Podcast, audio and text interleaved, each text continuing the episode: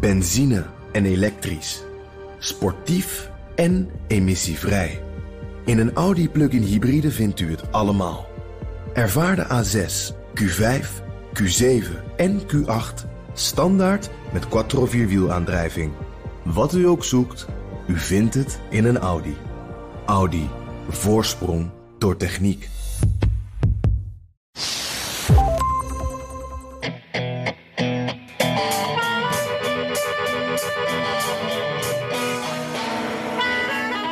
Tijdens menig Thanksgiving-dinner zullen Amerikanen proberen dat ene onderwerp te vermijden. Maar je ontkomt er niet aan. Thanksgiving draait om dankbaar zijn, kalkoen en impeachment. Dat is zelfs zo als de president gratie verleent aan twee gelukkige kalkoenen. Thankfully, bread and butter have been specially raised by the Jacksons to remain calm under any condition, which will be very important because they've already received subpoenas to appear in Adam Schiff's basement on Thursday. Ja, de twee kalkoenen bread and butter en impeachment. Welkom bij de Amerika-podcast. Mijn naam is Jan Posma vanuit Washington. En ik ben Bernard Hammelburg vanuit de podcaststudio in Amsterdam. Jan, maak je daar nog wel eens wat mee in de Verenigde Staten? Ja, het is zo saai hier, Bernard. Er gebeurt nooit wat. Nee, nou moet ik zeggen, deze week was het voor het eerst dat ik dacht, een paar dagen, dat het impeachment nieuws wel lekker doordruppelt. Het blijft wel komen, maar dat Amerika ook duidelijk zo een klein beetje tijdelijk in een soort winterslaapje gaat vanwege natuurlijk die Thanksgiving. Ik heb, terwijl we dit opnemen, staat ook de Thanksgiving Parade op, in New York. Macy's staat op televisie. Maar ik was afgelopen weekend ook in New York en daar viel mij een hele mooie reclameposter op, die wilde ik toch even met je delen. Stond op een foto van Trump. For once be more like President Trump and pardon a turkey this Thanksgiving. En die was van PETA, de bond tegen dierenleed. Go vegan stond eronder. Dus die vond ik wel echt mooi. Al dagenlang hier echt alleen maar kalkoenen op tv die op allerlei manieren bereid worden. En zelfs in New York, waar ze toch niet zo van hun president houden, daar zeggen ze dus voor één keer wees als Trump. Ja. Geweldig. Ja, mooi toch? Ja. Heb jij nog wat meegemaakt? Ja, nou, in de eerste plaats denk ik, dat weet ik niet, moet ik direct even nagaan, dat mijn oudste kleindochter gewoon braaf bij Messi staat te kijken. Dus, ja. In de kou, want het is daar winderig. Hartstikke koud, maar goed. Ik weet niet helemaal zeker, maar wel bijna, want ze is er helemaal gek op. Iets wat ik wel meer heb meegemaakt en ook wel eens heb verteld aan jou. Je weet, ik doe nogal wat lezingen. En de afgelopen weken waren dat er behoorlijk wat. En dat ging over verschillende dingen. Dat gaat over de bescherming van de scheepvaart in de straat van Hormuz. En het gaat over allerlei kwesties binnen de Europese Unie. En elke keer weer, Jan, de eerste vraag van het publiek is Donald Trump en nu ook Donald Trump en impeachment. Het is ongelooflijk. Ja. Je kunt geen onderwerp verzinnen waar ik over praat. Het kan gaan over de Franse politiek. Het kan desnoods in de Franse taal gebeuren. En dan nog is de eerste vraag Trump. Ja, en wat wordt dan de eerste vraag dan eigenlijk? Gaat het gebeuren? Gaat het gebeuren? En dan roep ik altijd nee. En gaat hij winnen? En dan zeg ik altijd ja. En dan vallen alle monden open. En dan breekt het tumult pas helemaal los. Ja. Met pek en veren. Hey, maar jij hebt de afgelopen 2 weken nog wat anders meegemaakt natuurlijk. Hè? Officier Hammelburg. Ja, dat was fantastisch. Ik heb dus een lintje gekregen, opgespeld door minister Blok. Wat heel bijzonder is. Dat is bij mij, ik heb het inmiddels uitgezonden, nog nooit eerder gebeurd dat de minister van Buitenlandse Zaken een lintje heeft overhandigd aan een journalist. En dan nog zo'n hoge, want officier, dat heb ik inmiddels ook allemaal ontdekt. Ja, ik ben niet meer van de straat, meneer Postma. Dus we zijn een koninklijke podcast geworden, Bernard. En eigenlijk moet je Sir Bernard zeggen vanaf nu. Maar goed, in Amerika heet dit overigens, hoor ik van mijn zoon, jouw vervanger, David, als jij er een keer niet bent, dat vergelijkbaar is met de Congressional Medal of Honor. Dus niet de presidential, want dat is meestal voor militairen, maar de Congressional Medal of Honor. Dat betekent dat je je nuttig hebt gemaakt voor de samenleving. Maar het was fantastisch. En waarom vind ik het zo fantastisch? Dat lintje is heerlijk en heel leuk. Maar ik begrijp inmiddels dat bij BNR... ze daar een vol jaar mee bezig zijn geweest. Met het voorbereiden van dat feestje. Was een prachtig feest. En het aanvragen van dat lintje en het krijgen van ondersteuning daarvan. Van allerlei zeer prominente mensen, waaronder oud-ministers en ga zo maar door. En dat vond ik, ja, daar was ik echt diep ontroerd van. Want dat gaat over ons allemaal. Het gaat ook wel erg over BNR. Waar een vorm van, ja, toch, ik zal maar zeggen, gezamenlijkheid, solidariteit. Het is een platte organisatie. Ik ben gewoon één van allemaal en nog steeds. Maar dat vond ik, dat heeft mij diep ontroerd. Kan niet anders zeggen. Ja, nou ja, het geeft maar weer aan hoe trots we er ook met z'n allen op zijn, hoor. 50 jaar in het vak, dat kan je niet vaak zeggen. Nou, wat gaat jou ook gebeuren? Als je gewoon blijft zitten, komt hij eraan, hoor, vanzelf. Ja. Gewoon doorgaan.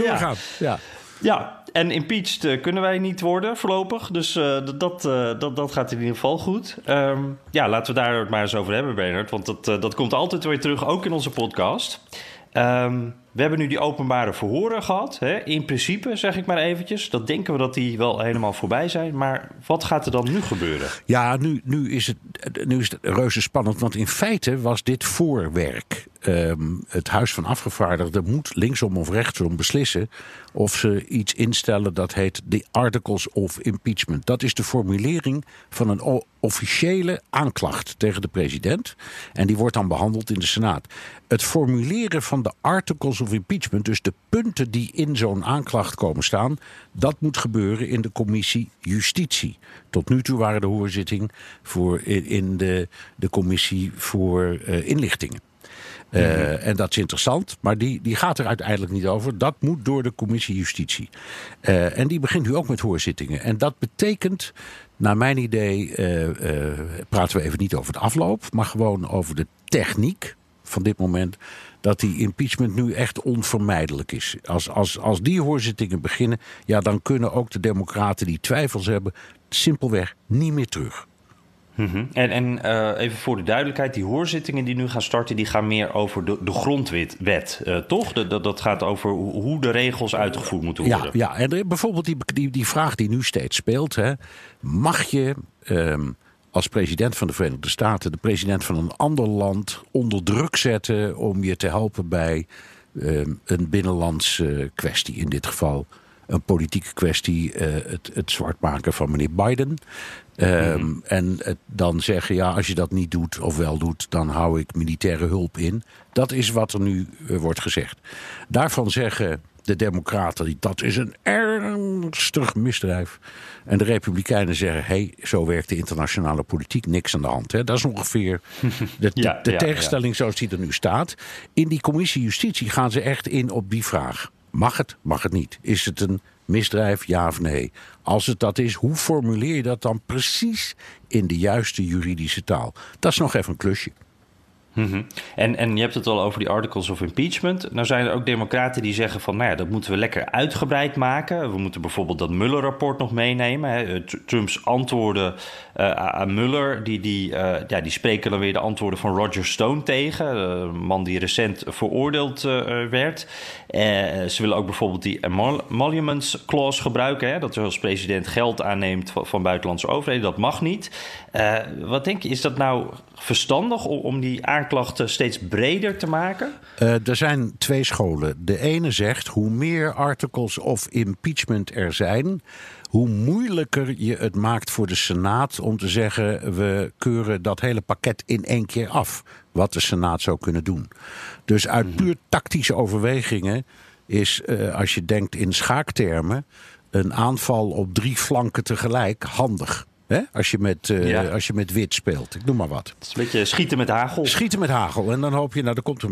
Het is natuurlijk praktisch gesproken onzin. Want Mueller is geweest en die heeft zijn kans gehad. Dat rapport was niet overtuigend. Dat vinden vriend en vijand eigenlijk allebei wel een beetje. En om nog verder terug te gaan, ja, dan krijgen de Republikeinen steeds meer gelijk, dat ze nog steeds bezig zijn met het bestrijden van het feit dat Trump de verkiezingen heeft gewonnen. Dus ik vind het politiek en tactisch niet zo handig, maar ik begrijp het wel. Gewoon strategisch in zo'n procedure. Ja, dat kan. Je kan zeggen, ja, u bent ook een keer door rood gereden. Dan gaan we, die pakken we ook. Neem ook even mee. Ja, die pakken we ook mee. Ja. Ja, zij zeggen dan ook, een van de redenaties is onder die democraten van... ja, maar dan komt Trump ermee weg. We moeten het meenemen, zodat ook toekomstige presidenten daar dan niet mee weg kunnen komen. Omdat we dan een president schapen. Maar tegelijkertijd denk ik, je moet ook echt... die publieke opinie is ook zo belangrijk. En op het moment dat je het inderdaad allemaal op een hoop veegt, precies zoals je zegt... dan wordt het ook weer onduidelijk, dan wordt het groter. Dat Oekraïne-verhaal is juist zo lekker concreet. Ja, en ik zou ook zeggen, hou het daarbij. En in de slipstream daarvan zit van alles en nog wat. De positie van Giuliani, waar je het in BNR De Wereld uitvoerig over hebt gehad. Ja. En misschien nog wel wat over wil zeggen. Die man die toch steeds meer en meer verdacht wordt, zal ik maar zeggen. En er zitten nog allerlei andere zijpaadjes in... van getuigen die misschien meer weten dan ze hebben gezegd. Getuigen die tot nu toe door het Witte Huis worden geblokkeerd. Er is nog heel veel te doen. Dus ik zou zeggen, hou het simpel. Houd bij die ene kwestie. Het is ook in... Als je even een stapje terug doet, hè, en zegt... We hebben even geen mening over Trump. We hebben eigenlijk ook geen mening over die impeachment. Maar in puur democratische zin is het beste om je heel duidelijk in één kwestie te verdiepen en die van alle kanten te bekijken. Dat is juridisch gewoon het meest rechtvaardig. Dus zo zou ik het doen als ik er iets over te zeggen heb. Maar dat heb ik niet. Nee. Nee. Ze zullen vast luisteren, maar ik denk niet dat ze... Oh, zeker, natuurlijk. Ja. Ja, waar ik zelf wel een beetje teleurgesteld over ben... is dat de kans nu wel groot lijkt dat grote getuigen... zoals je noemt net al Giuliani, gaan we het later ook nog wat meer over hebben... maar ook Pompeo bijvoorbeeld, de minister van Buitenlandse Zaken...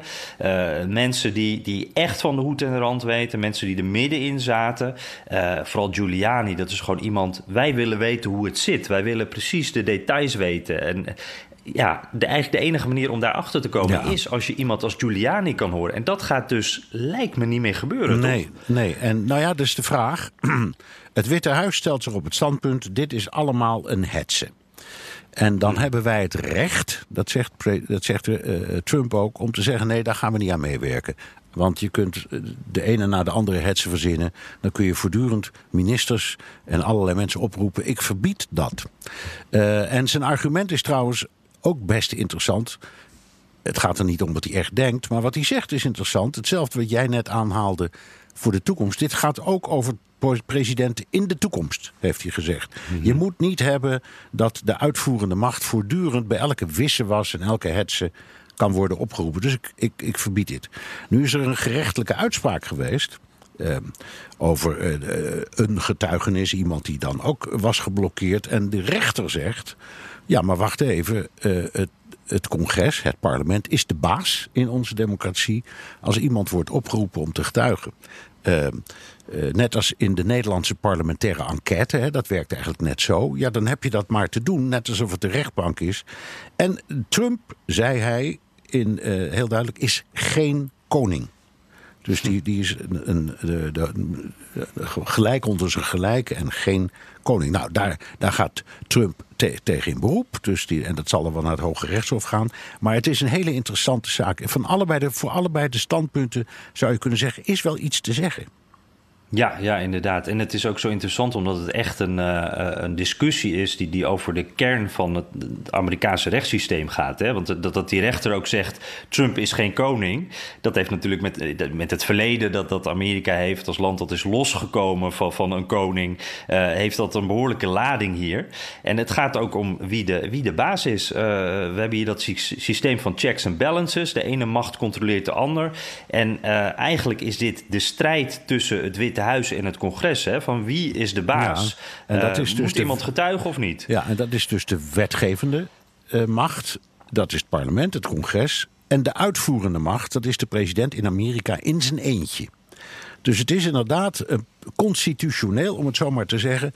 ook hartstikke interessant, Jan, wat hier allemaal gebeurt. Ik ben echt benieuwd, als dat naar het Hoge Rechtshof gaat...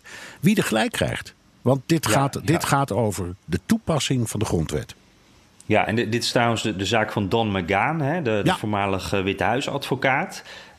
Democraten wilden graag dat hij ook kwam getuigen. Nou, hij zei toen dus van ja, het congres wil dat ik kom. De president zegt dat ik niet mag komen, dus naar wie moet ik nu luisteren?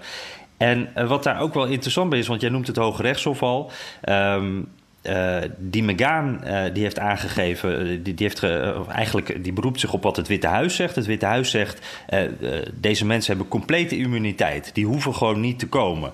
En dat is wel interessant, want we hebben het altijd over die executive privilege. Hè? Ja. Dat gaat er dan over dat de president met zijn adviseurs dingen mag bespreken in het geheim. En die hoeven niet gedeeld te worden. Dat is zeg maar het recht van de president. Maar dat recht, dat heeft het Witte Huis dus niet eens gebruikt. Zij hebben het nog wat groter gemaakt. Ze zijn er nog een stap boven gaan zitten. En dat lijkt ook onderdeel van die vertragingstactiek. Hè? Die Republikeinen die denken, en het Witte Huis denken ook, we zitten op de klok. De Democraten willen haast maken. Laten wij het gewoon zo lang mogelijk rekken. En nou ja, als dit dus straks bij het Hoge Rechtshof komt, dan zijn we zo maanden verder. Ja, want het recht, zoals ze altijd zeggen in Amerika, gaat heel traag. Zelfs als ze haast maken, gaan ze best doen hoor. Ik denk dat als dit beroep gaat, dat snel gebeurt voor een hof. En als het dan nog weer, als er cassatie wordt aangevraagd bij het Hoge Rechtshof, dat ook best met voorrang kan. Maar je hebt gelijk, je bent maanden verder. En al die tijd denk ik dat Giuliani en Pompeo en consorten gewoon niet opkomen dagen. Ja, ja. En dus kunnen we daarbij dan ook stellen, die zaak McGahn is heel interessant.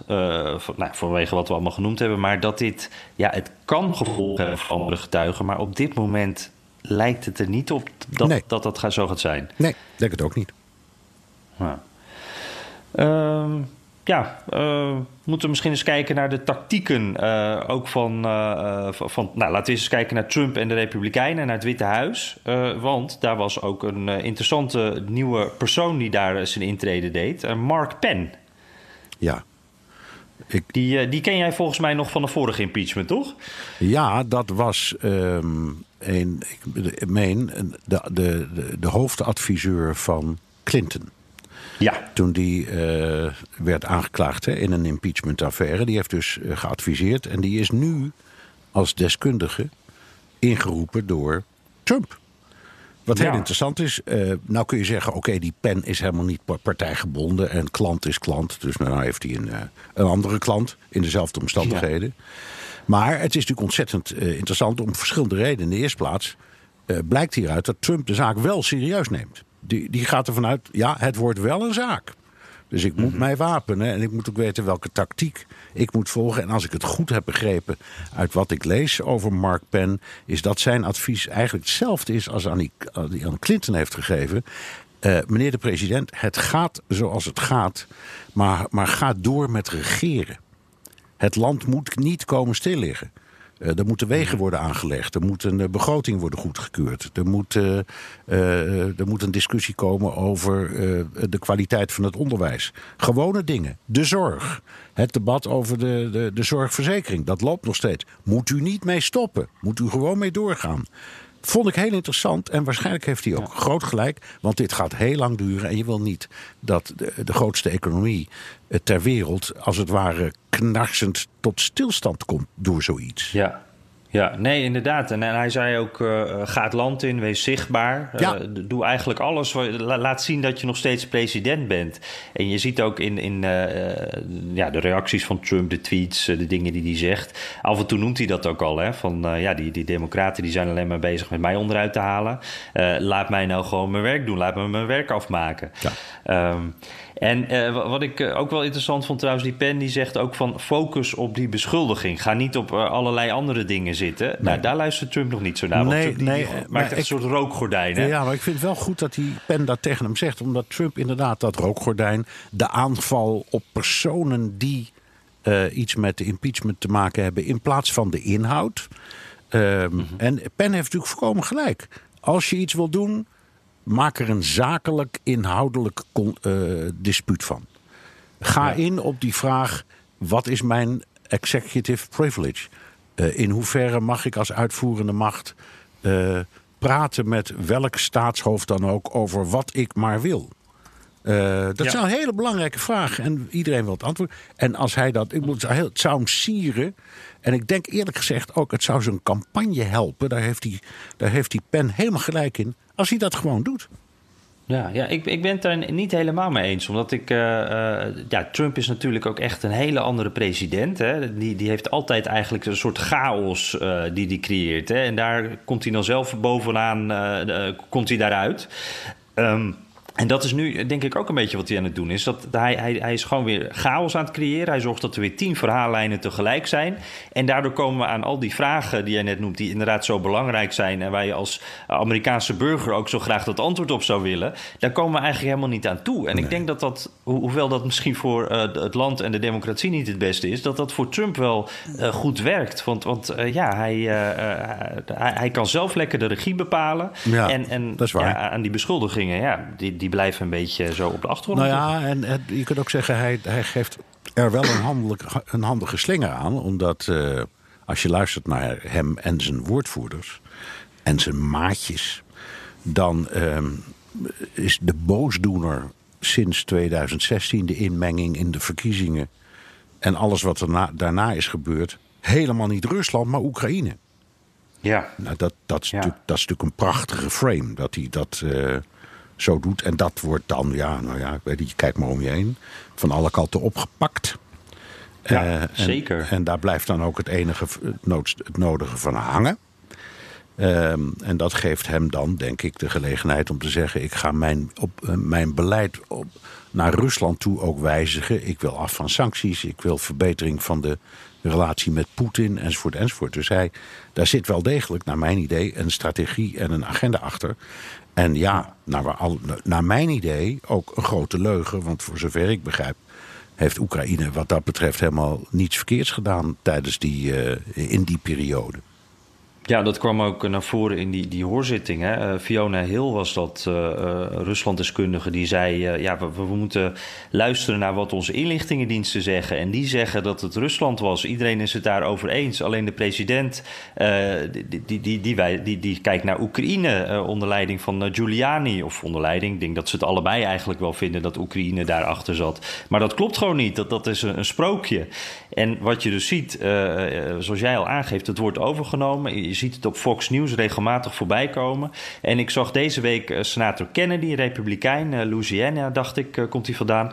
Er werd gevraagd van wie zat er achter die inmenging in de presidentsverkiezingen. En hij zei van dat weten we eigenlijk helemaal niet. Dat kan best Oekraïne zijn geweest, toch? Het is terecht dat Trump dat onderzoekt. Waarmee hij het dus zo'n klein beetje in het midden houdt, maar wel ook zelf naar Oekraïne wijst. En later zegt hij dan weer een dag later van dat neem ik terug. Dat had ik niet zo moeten zeggen. Maar het is inmiddels wel al 10 keer overal gedeeld. En die Fiona Hill, die is een beetje zo naar de achtergrond geschoven weer. En je ziet eigenlijk dat Trump en zijn team dendert daar overheen. En dat Oekraïne-verhaal is nu wel iets wat inderdaad blijft hangen bij mensen. Dus die kant gaat het wel op. Ja, en het is dus een goede strategie. Dat is punt. Het werkt. Ik heb nu al een paar keer, want we hadden over die lezingen die ik dan af en toe hou. En dat is ook een provocatie, maar ik denk toch wel eens, zou het zo zijn. Ik heb de indruk, Jan, dat die klokkenluider Donald J. Trump heet. jij denkt dat hij het zelf naar buiten heeft gebracht? Het zou mij niks verbazen. Wauw. Want ga maar na, het verklaart een hoop. Hij wou van Biden af, hè? Dat was zijn belangrijkste. Ja. Dat is gelukt. Dat we zeggen, we komen direct nog wel over te spreken. Ja, hij doet nog wel een beetje mee, maar toch meer voor spek. Maar de schade is er. Schade is er, meer voor spek en bonen. De sponsors trekken zich terug. Mensen bedenken waar rook is vuur. Die Biden zal wel niet deugen. Dat is gelukt. En voor de rest heeft hij geen echte tegenstanders. Dus de logica is perfect. Dus dit is dan de stelling van Hammelburg. Donald J. Trump was de klokkenluider in de Oekraïne-affaire. Wauw, ik moet ook denken aan al die momenten dat Trump dan zegt van we weten nog niet wie het is. En daarna werd het, ik weet wel wie het is, maar we gaan het niet zeggen. Maar het is een anti-Trumper en dan eigenlijk onder een pseudoniem misschien wel. Wat was het ook weer, John? Waarmee hij dan wel eens de media belde onder een andere naam. Ja. John Barron, ja. Dat kan ook. Hij heeft overigens ook gezegd, in die hele kwestie over wel of niet getuigen. Ik zou ook best willen hoor, als het niet om het principe ging dat dit een hets is en dat je niet aan alles meedoet. Maar op zichzelf zou ik best willen getuigen, want ik heb hier best een hoop over te zeggen. Nou ja, klokkenluider hè. Maar fijn. Ja, ja. Hey, en even nog doorgaan in die gedachte. Hè? Dan heeft hij zichzelf wel misrekend dan, hè? Want? Want dan is hij was vast niet van plan om een impeachmentonderzoek daarop te laten komen. Misschien, maar ik weet niet of het hem zoveel kan schelen. Hij maakt er wel een hoop herrie over, maar hij weet dat hij de winnaar wordt. Want linksom of rechtsom, ja, tenzij er, daar hadden we de vorige podcast over, echt een smoking gun nog is. Maar als dat niet gebeurt... Ja. Dan wint hij met vlag en wimpel in de Senaat. Zelfs de vraag of het in de Senaat serieus in behandeling komt. Dus het is best goede strategie. Wat geven doe een beetje. Fijn, er zit een vleugje van alles in het leven wat die man meemaakt. Dus ook een impeachment. Nou ja, dat schrijven we dan in het rijtje. Dat hoort allemaal bij de hetsen. Dat hoort allemaal bij de fake media. Fijn. Misschien vind ik het helemaal niet erg. Nou, wel interessant wat je zegt over de Senaat ook. Want afgelopen week kwamen er ook wat berichtjes naar buiten... dat Trump zelf eigenlijk wel hoopt dat die senaatszitting, zeg maar... Die rechtszaak noem ik het maar even, dat die wat langer duurt. Dat mag van hem echt best wel weken duren. Want hij denkt inderdaad, ik ga dat toch winnen. Dus die democraten die staan een beetje voor paal daar. Die moeten zich straks 2 weken in allerlei bochten wringen om mij aan te klagen. Terwijl, er is eigenlijk niks. En dat zorgt er ook voor dat de achterban natuurlijk weer eventjes wakker is. En dat is wel fijn eigenlijk zo een jaartje voor de verkiezingen. Zeker. En als je weer even, doen we vaak het vergelijk met de vorige 2... impeachment-affaires in onze tijd. En Nixon die dus is afgetreden... en Clinton die werkelijk in zo'n affaire terecht is gekomen. Een van de kenmerken daarvan was dat de klacht eigenlijk door beide partijen heen ging.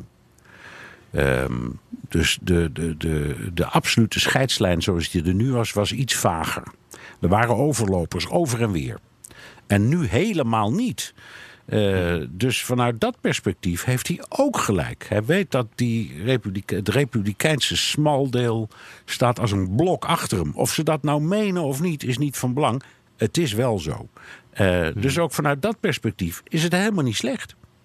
Nee, het is inderdaad de politieke kleur. Hou maar lekker op de buis elke dag. En zie maar hoe die democraten zichzelf steeds verder in de nesten werken. Dat is wat hij denkt. Wat is eigenlijk het maximale dat de democraten eruit kunnen halen? Dat is een goeie. Het maximale dat ze eruit kunnen halen is hun, naar mijn idee, naïeve veronderstelling. Dat hij dan zo beschadigd wordt dat hij bij de volgende verkiezingen struikelt. Dus volgend jaar 2020. Ja. He, dus dat mensen zeggen, ja, hij is wel vrijgesproken. Maar ook voor hem, net als voor Biden, geldt waar rook is vuur... Dus hij zal misschien niet deugen. En dan vooral die groepjes op de rand, weet ik veel, in de voorsteden. En langs de randen van het rode gebied, waar wat meer twijfelaars zitten. Ja, daar hopen ze dan te kunnen toeslaan. Dus ik denk ook dat dat een strategie is. En dat vind ik ook, ze hebben zichzelf al een beetje vastgereden. Je weet, Nancy Pelosi had vanaf de eerste dag moeite met het hele idee van die impeachment, omdat ze dit begreep. Zij dacht, uiteindelijk gaan we hem niet halen en wat hebben we dan gewonnen? Maar ja, hij loopt nu, dus ze moeten door. Ja, ze kunnen niet anders. En je had het over die smoking gun. Ja, eigenlijk hebben we een soort omgekeerd onderzoek. Hè? Want we begonnen met dat gesprek dat plaats had gevonden tussen Trump en Zelensky. En dat is eigenlijk een soort smoking gun. En vanaf daar wordt alles onderbouwd. Maar we krijgen niet meer zo'n enorme knaller. Of die hebben we in ieder geval nog niet gezien. Zoals dat bijvoorbeeld bij Watergate wel was. Ja. Maar goed, toen kwamen ook op een bepaald moment wel de grote jongens aan de beurt, hè? Ja, en dat hebben we hier niet gehad. Ja, zo'n man als Howard Dean of Howard Baker. Een republikeinse vriend van de republikeinse president Nixon... die op een bepaald moment die beroemde zin sprak... What did the president know and when did he know it? En dat was het moment waarop het land dacht... hier deugt iets niet. En toen was het gebeurd, hè? Ja, even kijken. Ja, maar zullen we nog even snel een rondje impeachment nieuws doen? Ja, even een paar dingetjes bij langs. Ja. Want het is eigenlijk zo, deze hele week het druppelt wat door. Hè? Allemaal dingen die eigenlijk het grote verhaal niet veranderen. Maar wel dingen die dan weer een beetje extra duiding geven bij bepaalde kanten. Bijvoorbeeld... Wij zagen een bericht dat Trump al wist van de klokkenluider toen hij dat hulpgeld aan Oekraïne gaf. En dat vond ik toch wel opvallend. Want ja, dat zorgde eigenlijk voor dat een van Trumps argumenten een beetje wegvalt. Trump die zegt, ik heb die steun uiteindelijk toch gegeven aan Oekraïne. Terwijl zij niet met een onderzoek naar de Bidens kwamen. Dus dat laat zien dat er geen quid pro quo was. Maar als Trump dus al van die klokkenluider wist, dan lijkt het toch ook wel een beetje dat hij daarom die hulp alsnog gaf. Tenminste, zeker. Dat is wat democraten zeggen natuurlijk. Ja, begrijp ik ook best. Die dachten, hij wist dat het verhaal zou barsten. Dus hij kon niet anders. Dus het zou heel goed kunnen. Maar ja, ik wil niet flauw doen. Het is nog steeds niet, dat harde bewijs. Het blijft een beetje zo. Nee hoor, en je kent de theorie van Hammelburg. Hij is gewoon zijn eigen klokkenluider. Ja, klopt. Ga je dit nu elke keer antwoorden, Bernard? Nee, maar gewoon nou even. Ja. Hey, en wat ik ook wel opvallend vond, er zijn ook twee medewerkers van het Witte Huis die zijn opgestapt vanwege Oekraïne. Mede vanwege Oekraïne, moet ik dan wel zeggen. Dat blijkt uit de verslagen uit een van die hoorzittingen. En wat ik toen al dacht, in die verhoren komt er ook steeds terug dat er wel onrust was over die hulp die werd achtergehouden. Je had natuurlijk de klacht van de klokkenluider. Ja. Dat was eigenlijk natuurlijk het ultieme voorbeeld dat er onrust over was. Tenzij dat Trump zelf was natuurlijk. Ik ben wel benieuwd wat dit zegt. Wat denk jij? Is er meer onrust onder ambtenaren? Je had bij Buitenlandse Zaken ook wel, hoorde je wat verhalen van, die voelen zich niet gesteund door Pompeo. Broeit daar wat? Ja. Daar broeit wat. En dat hoor je van verschillende bronnen. De leegloop. Het dramatische gebrek aan gewone professionele diplomaten. Die niet meer willen. Afhaken, weglopen. Zich affaires aantrekken omdat ze vinden dat ze in hun integriteit zijn of worden aangesproken. En je weet, Amerikaanse ambtenaren staan echt bekend om hun onvoorstelbare loyaliteit. Dat is echt zo hoor. Dat is helemaal geen grap. Dat is echt waar. En ik kan me voorstellen dat iemand in deze omstandigheden denkt, ja, ik weet niet of het legaal of illegaal was, maar het deugt gewoon niet.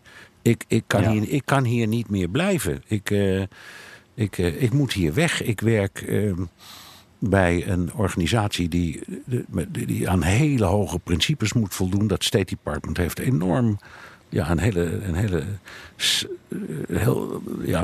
set of rules, zal ik maar zeggen. Ja, strenge regels. Heel streng aan.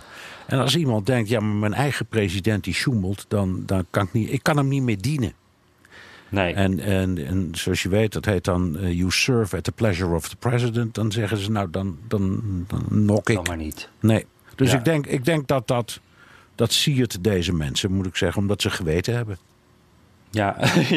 Ja, ik moet ook wel zeggen, ik kan me heel goed voorstellen dat als je beroepsambtenaar bent of beroepsdiplomaatje, dit is je carrière, dit is wat je doet, dit is wat je belangrijk vindt, dat het dan ook echt heel frustrerend moet zijn dat je dan vanuit het Witte Huis steeds verhalen hoort over die deep state die de president maar tegenwerkt en dat jij er als ambtenaar zit en denkt van, ja, maar wacht even, ik heb hier 20 jaar ervaring, ik weet hoe het werkt, ik doe het op de manier die volgens mij het beste is voor het land. Wat nou deep state? Ja, dat is helemaal waar. We hadden vorige week in BNR De Wereld de oud-ambassadeur in Washington, de Nederlandse oud-ambassadeur in Washington. Ja, die Schuur. Ja, Schuur, die op een geweldige manier beschrijft hoe dat dan is. Hè, om daar te zitten als diplomaat in deze idiote tijd met Trump. En ook die zei dat hij zo onder de indruk is van de integriteit van de gemiddelde Amerikaanse ambtenaar. En hoe moeilijk die mensen het hebben om overeind te blijven en in de spiegel te kunnen kijken in deze omstandigheden. En dat vond ik een mooi verhaal. Dus daar ontleen ik ook mijn eigen kennis voor een deel aan. Want hij zat er met zijn neus bovenop. En jij wel een beetje, maar ik helemaal niet. Dus ja, ik moet dan denken aan Rob de Wijk, die ook wel regelmatig met mensen in Washington praat. Die zei van, ja, sinds Trump president is, vroeger kon je iemand bellen of kon je weer mailen en wist je wie je moest hebben. En tegenwoordig hebben we eigenlijk geen idee meer. Het is één grote chaos. Ja. En ik geloof dat meneer Schuur dat ook een beetje zo was het. Schetste. Ja. Hey, ik wil het wel heel graag even over Giuliani hebben. Ja, tuurlijk. Je noemde het al. Ja, we hadden het al ook in De Wereld. Jouw programma hebben we het er al even over gehad. Maar veel te kort. Ik ben gefascineerd door die man, wij allemaal eigenlijk. Hè? Want dit is toch wel een apart karakter in dit verhaal. Ja. Hij komt steeds verder in het nauw. En het is nu een beetje de vraag van, gooit Trump hem onder de bus? Deze week hadden twee kranten, New York Times en de Wall Street Journal, een verhaal dat Giuliani tijdens zijn pogingen om Oekraïne zover te krijgen om de Bidens te onderzoeken, dat hij ook ondertussen aan het kijken was of hij opdrachten kon krijgen van Oekraïense ambtenaren. En dat ging om tonnen. Hij heeft daar wel over gezegd, uiteindelijk is dat nooit gebeurd. Maar het feit dat daarmee gespeeld werd met die gedachte is natuurlijk wel dubieus. En op dit moment, er loopt een FBI-onderzoek naar hem. Of hij bijvoorbeeld als foreign agent heeft gewerkt. Hetzelfde waar Paul Manafort voor in de bak is gegaan. Hij is middelpunt van het impeachment-onderzoek. Het blijft ook maar doordruppelen nieuws over hem en het ziet er allemaal niet goed uit. En toen zei Trump deze week het volgende tegen Bill O'Reilly. What was Giuliani doing in Ukraine on your behalf? Well, you have to ask that to Rudy, but Rudy, I don't even know. I know he was going to go to Ukraine, and I think he canceled the trip. But you know, Rudy has other clients other than me. I'm one. So you didn't direct him to go there on your behalf. You didn't. No, en dit is eigenlijk bizar. Het is ook wel Trumpiaans, maar bizar dat hij dit zegt. Want we hebben net 2 weken lang aan hoorzittingen gehad, waarbij er één rode draad was die gewoon heel duidelijk was. Iedereen zei, als wij met de Oekraïne iets wilden doen, talk to Rudy. Rudy was de man, Rudy Giuliani, de man die het hele Oekraïne-verhaal leidde. En het was duidelijk dat hij dat in opdracht van Trump deed. En Trump zegt nu, ja, dat heb ik eigenlijk nooit gezegd. Terwijl hij eerder zelf ook wel eens aan heeft gegeven dat Giuliani daar belangrijk voor was. En volgens mij heeft Giuliani dat zelf ook wel gezegd. Maar goed, wat is jouw gevoel hierbij? Gooit hem onder de bus? Absoluut. Hij laat hem. Hij weet nog niet helemaal, hè? Maar deze zinsopbouw is zo gekozen dat als het misgaat, dat hij alvast zijn verdediging klaar heeft. Want ja, hij is mijn privé advocaat, maar die man heeft een hoop klanten. Ja, die gaat dan naar Oekraïne en zo, weet ik veel. Daar ga ik niet over. En die lijn, daar gaat hij dan op zitten. Hè? Denk aan de leer van Steve Bannon. Je kiest een. Een zinnetje of een tactiek en daar hou je dan aan vast. En voor het geval dat moet, is hij daar nu al aan het voorsorteren. Dus ja, hij laat Giuliani, als het nodig is, vallen als een baksteen.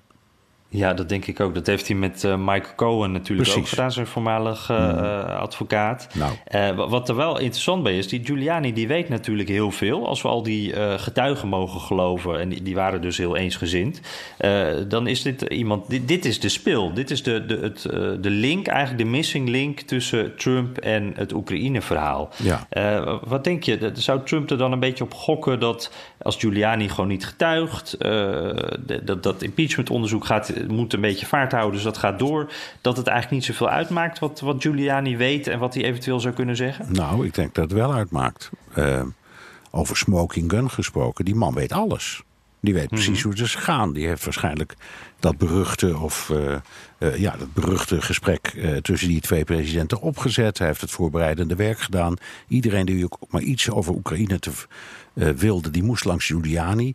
De ambassadeur in Kiev, die ook heeft getuigd voor Yovanovitch.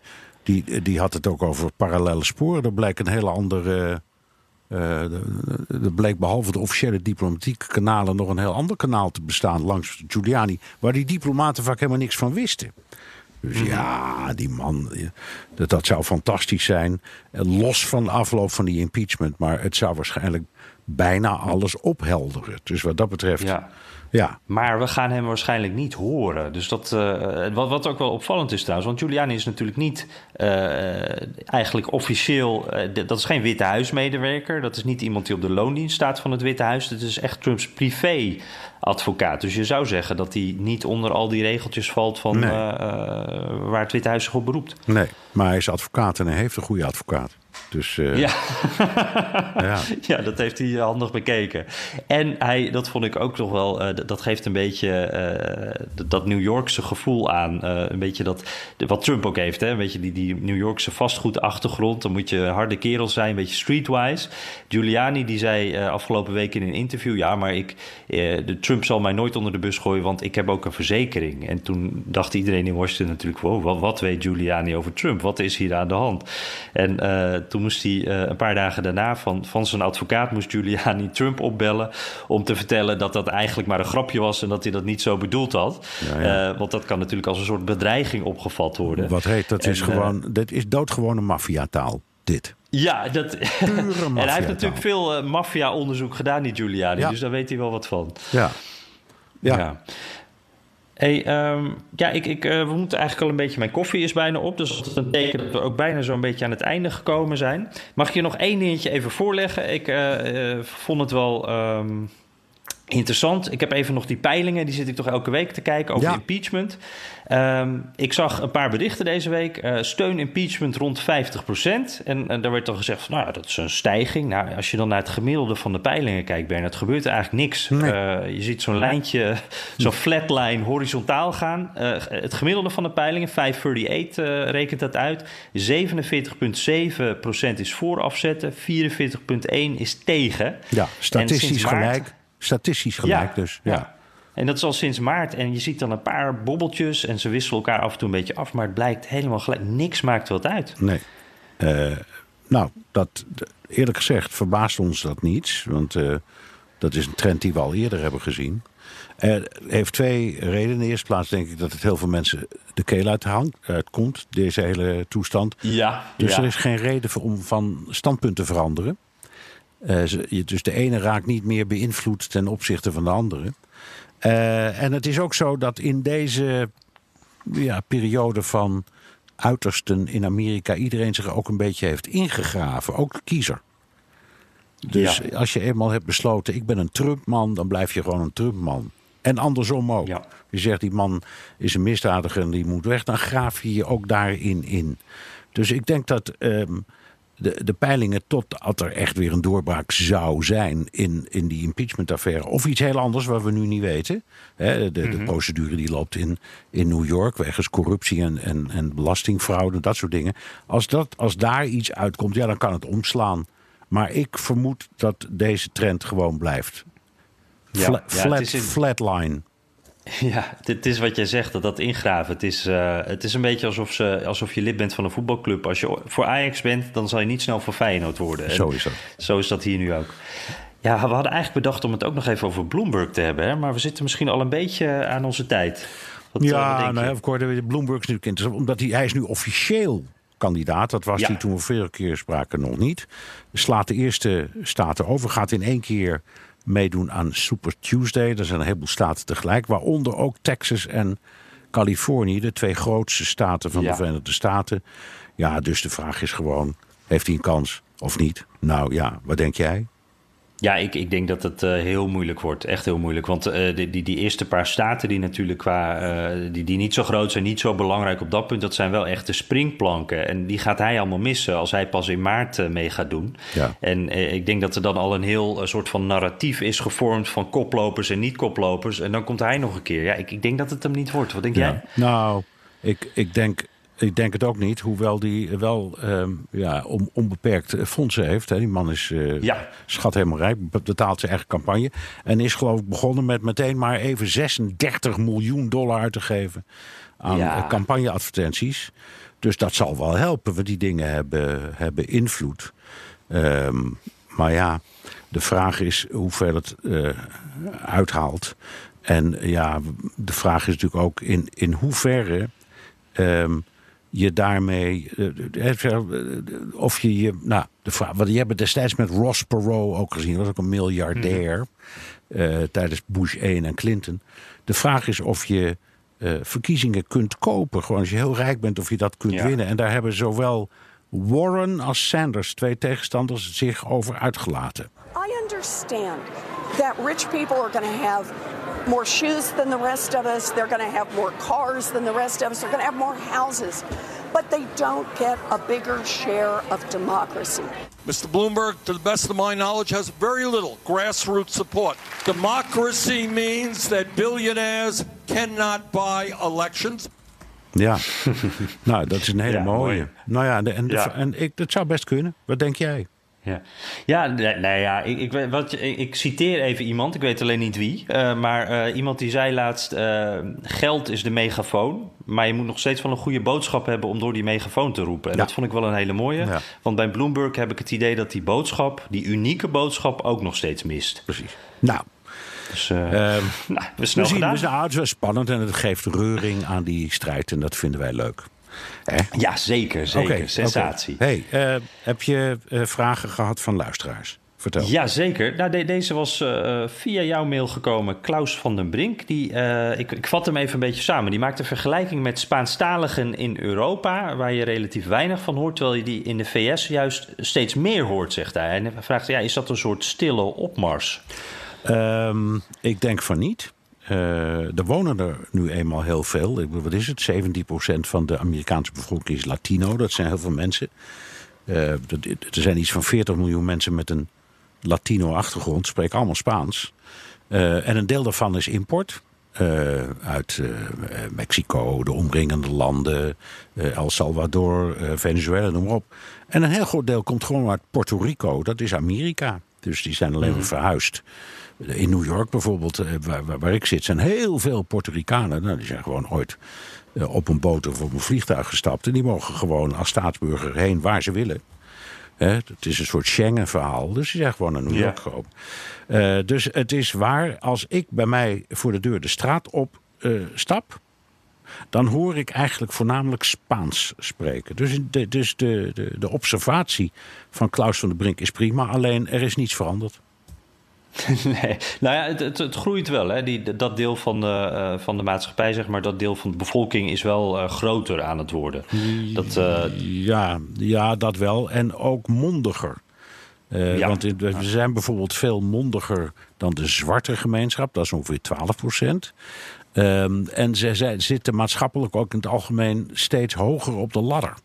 Dus het gaat ze in het algemeen best goed, die Latino's. En daarmee worden ze ook hoorbaarder, zichtbaarder, politiek actiever enzovoort. Ja, ik had één ding dat me te binnen schiet. Ik had een... wij huren waar we wonen en daar is een klusjesman die dan af en toe dingen komt maken. En die is Latino en die heeft dus zijn eigen bedrijfje. Die was een jaar of 15 geleden geloof ik naar Amerika gekomen. Ondernemer, steeds groter geworden. Had nu verschillende mensen onder hem werken, ook allemaal Latino's. En hij keek toen uit ons toenmalig huis zo uit het raam. En daar, dat was een zwarte buurt. En daar stonden veel zwervers buiten, drugsverslaafden. Die waren allemaal zwart. En hij keek daar letterlijk op neer. Hij zei van, die mensen die zijn blijven hangen in hun problemen. Wij Latino's, wij moeten wel. Ze komen naar dit land, wij moeten echt. Wij moeten aan het werk, wij kunnen nergens op terugvallen. En dat doen wij dus ook allemaal. En hij voorspelde dus dat de Latino-gemeenschap, dat gaat alleen maar beter. En hij zei van, we zijn die andere groepen, waaronder de zwarte Amerikanen, die zijn wij gewoon al voorbij. Ja, nou, is een mooi verhaal. En dat is ook een mooi verhaal. In een land, dat vergeten we wel eens, ondanks alle gedoe erover. Het is een immigratieland. Het bestaat voornamelijk uit immigranten. En zo'n verhaal, dat doet je goed. Mij wel, tenminste. Ja. En nog een vraag van onze zeer gewaardeerde FD-collega Klaas Broekhuizen. Dat is de man die alles weet van Silicon Valley. Hij zit ook in San Francisco. En die had een hele mooie hersenkraker, Bernard. Als Sanders en Warren afvallen, omdat ze te links zijn, naar wie gaan die stemmen dan? Ja. En toen moest ik een beetje zo denken aan die Sanders-stemmen die de vorige keer allemaal dan mokkend naar Hillary Clinton gingen. Ik denk dat dit ook mokken wordt als dat gebeurt. Ja, toch? Ze hebben de pest in, want er is inderdaad een links deel van de partij. Het is heel klein en heel mondig. En die voelen zich als een vis in het water bij deze twee. Als ze afvallen, dan gaan ze of nergens heen. Dat kan. Dat gebeurt heel veel in Amerika. Ja, dat ze thuis blijven. Gewoon thuis blijven. Of ze gaan uiteindelijk, denk ik, naar ik zet een beetje in op Butte Geek. Die burgemeester uit Indiana. Want dat is een man wat een beetje van het midden, maar toch ook wel progressief. Gewoon een aardig vent. Voor mij ligt daar voor hem nog wel een marktje. En jij denkt denk ik ook, hij is niet echt establishment. Dus hij is niet zoals Biden of helemaal niet. Bloomberg. Dus echt een onafhankelijke kandidaat. Ja. Mij lijkt nog wel, dat is een wel meer gekker antwoord, maar Andrew Yang, die heeft dat freedom dividend, hè, dat hij elke Amerikaan $1000 wil geven. Ja, hij is ook wel zo'n out-of-the-box denker. Hij kan het ook zelf betalen, hè? Ja, die heeft het niet verkeerd gedaan. Nee. En ik heb wel het gevoel dat dat nog ergens een soort interessante outsider zou kunnen zijn. Omdat hij ook een beetje wat extremer is juist. Maar goed, het zou fantastisch zijn. Ook iemand we gaan het zien. Ook iemand met een immigratieachtergrond. Ook dat zou fantastisch zijn. Ja, moet u het nog wel even volhouden trouwens. En dat is nog maar de vraag. Maar goed, nog even een stukje Nederlandse trots in de VS. Bernard, wat voor Hollandse glorie heb jij gevonden? Ja, ik dacht Thanksgiving. We begonnen over Thanksgiving en al die... Natuurlijk. Ja, dat kan niet anders. En dat is dus de herinnering aan de Pilgrimvaders die naar Amerika zijn gekomen. De Mayflower, dat hele verhaal.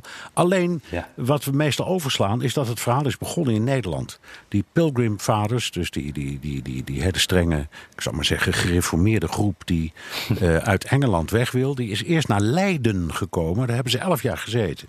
En er is in Leiden ook een museum, een Pilgrim museum. En van daaruit zijn ze pas naar de Verenigde Staten gegaan. Nou, wat toen nog Amerika was. Ze vonden Nederland, geloof ik, een beetje te, toch? Ja, ze vonden het Sodom en Gomorra. Toen ze daar eenmaal waren, dachten nou, in zo'n vrijgevochten stad als Leiden, daar kunnen wij onze dochters niet op straat laten. Dat was echt zo. Zo hebben ze het overwogen. Zeiden, dan moeten we ook helemaal weg uit dat vreselijke verdorven Europa. En weg waren ze. Ja.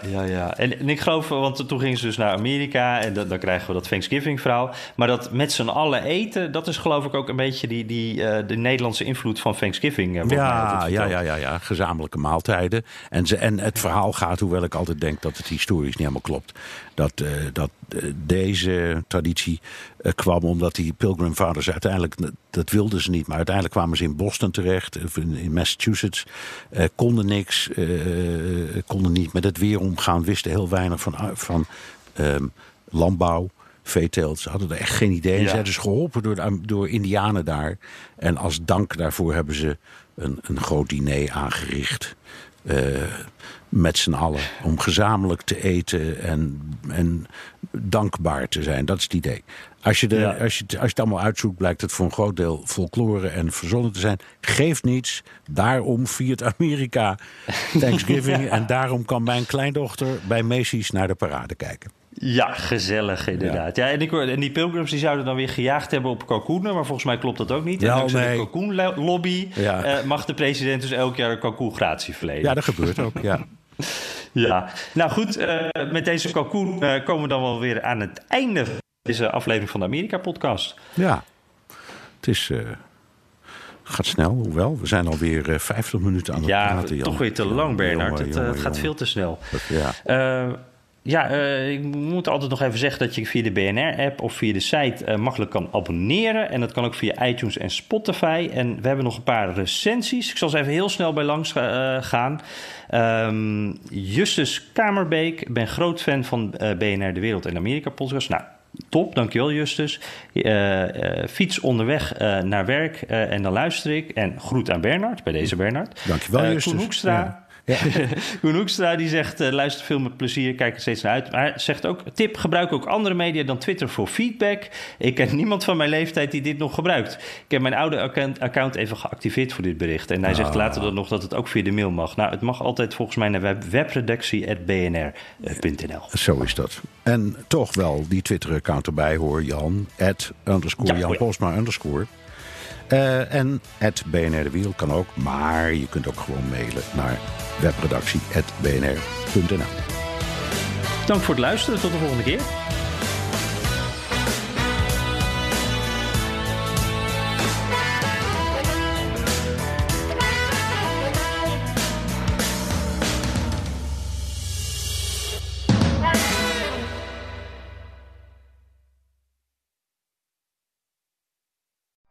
Benzine en elektrisch. Sportief en emissievrij. In een Audi plug-in hybride vindt u het allemaal. Ervaar de A6, Q5, Q7 en Q8 standaard met 4-wielaandrijving. Wat u ook zoekt, U vindt het in een Audi. Audi. Voorsprong door techniek.